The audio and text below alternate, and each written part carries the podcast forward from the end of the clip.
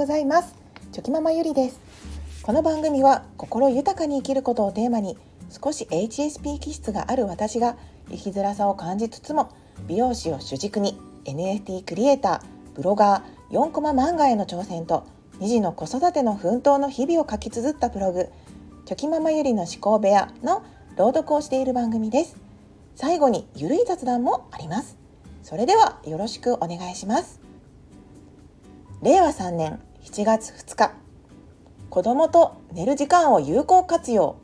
少しでも価値ある時間に。前編。子供の寝かしつけって大変ですよね。寝かしつけといっても我が家の息子たちは4歳と6歳です。本当は子供たちだけでも寝れるとは思うのですがまだまだ子供たちも私たちと寝たいという気持ちがあるみたいですし私としても入れてる間に勝手に一人で寝るようになるんだろうな。寂しいな。と思うのでまだまだ一緒に寝ようかなと現時点では思っています。早く寝かしつけが終わった方がその後自分の時間が増えることにもなりますのでそういう葛藤もありますが今はこの時間を大切にしたいなと思います。だからこそ少しでも大変という気持ちを意識変換して自分の中でも楽しい時間にしていけたらいいなと思いどうしたら楽しい時間になるのかをまた考えてみました。大変だった寝かしつけの意識転換。以前までは寝かしつけがすごく大変でした。というか自分の中で寝かしつけというのは大変な子育てのタスクの上位に上がっておりました。子育てを楽しみ日々をかみしめながらも反面自分時間がない中でストレスを感じていました。なので子供たちが寝た後の時間は私にとって本当に貴重でした。だから少しでも早く寝てくれたらいいなという思いで寝かしつけに挑みますのでなかなか寝なかったり息子たちが暗闇の中遊び始めたりすると本当にイライラしていました。けれどだんだん息子たちも大きくなり今は4歳と6歳です。次男は最近は幼稚園生活で疲れているのか部屋の電気を消すと結構な割合ですぐに寝てしまいます。なので部屋の電気を消した後まだ起きているのは長男と私だけということになります。そんな状況下の中ある日長男と今日起こった出来事の話をしたというきっかけで私の考え方に変化が起きました。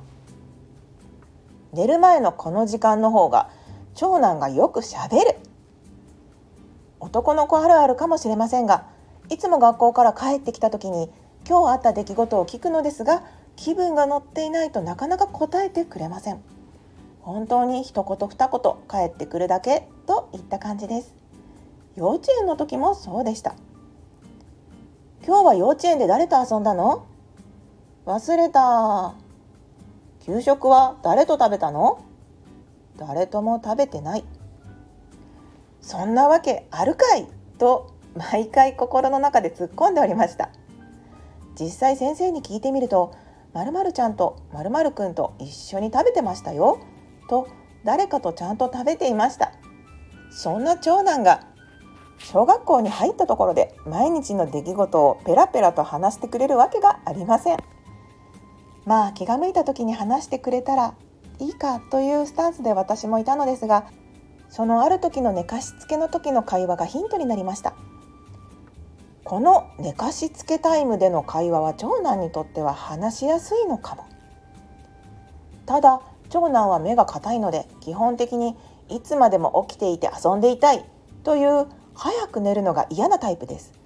なので会話することで私にいい加減寝なさいよと言われることなく少しでも遅くまで起きてられるからいいかもと思っていたのかもしれません。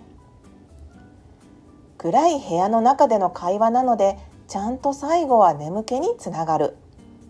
私も最初はあまり話に盛り上がると興奮して長男がなかなか寝ないのではと思っていたのですが一回思いっきり喋ってみようと思って会話してみたらやはり暗闇の中なのでだんだん眠くなってくるらしく会話のスピードが遅くなりそのまま会話の途中でフェードアウトして眠るといった具合でそんなにめちゃくちゃ遅くなるということはなかったです。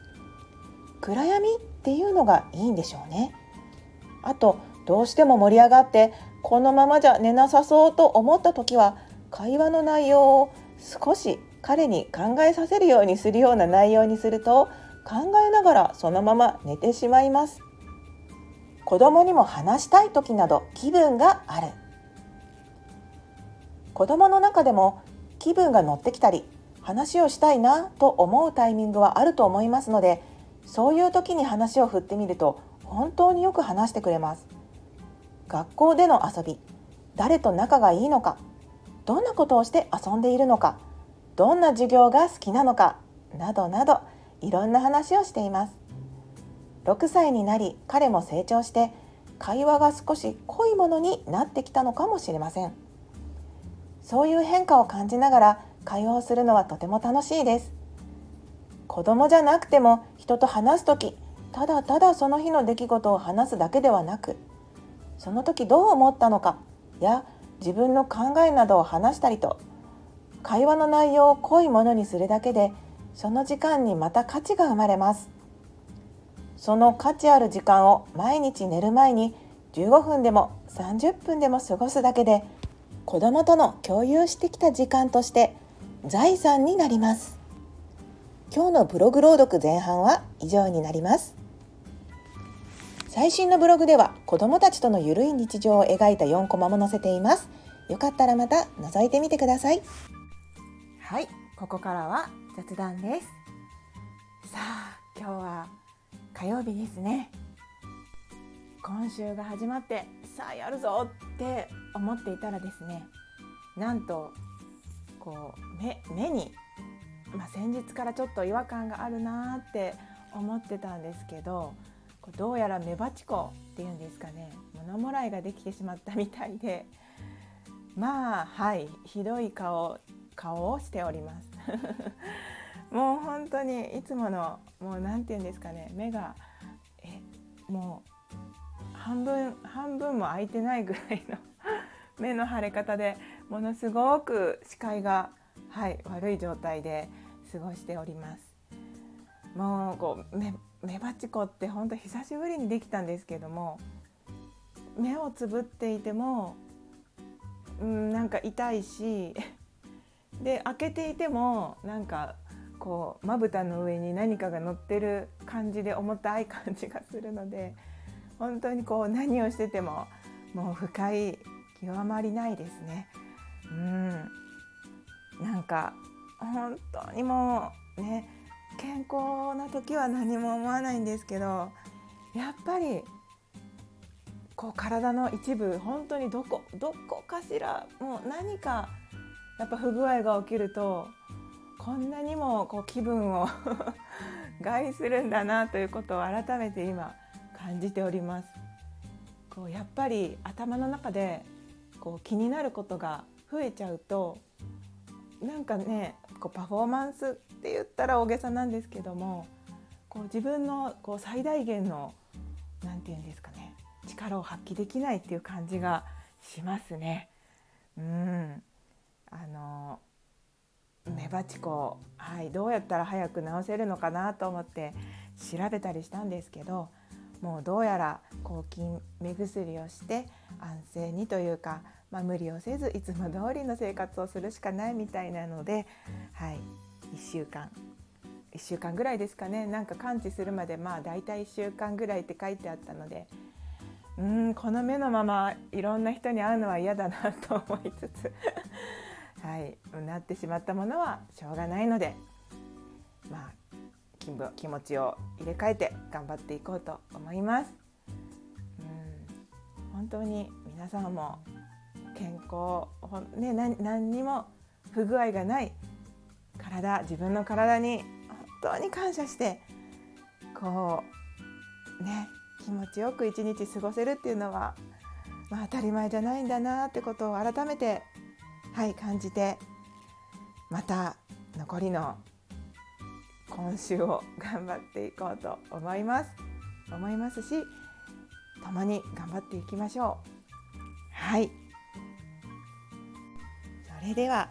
昨日より今日今日より明日一歩でも前進。この番組があなたの今日という日を生き抜くための心の活力になれたら嬉しいです。今日も最高の一日をお過ごしください。ありがとうございました。ではまた明日。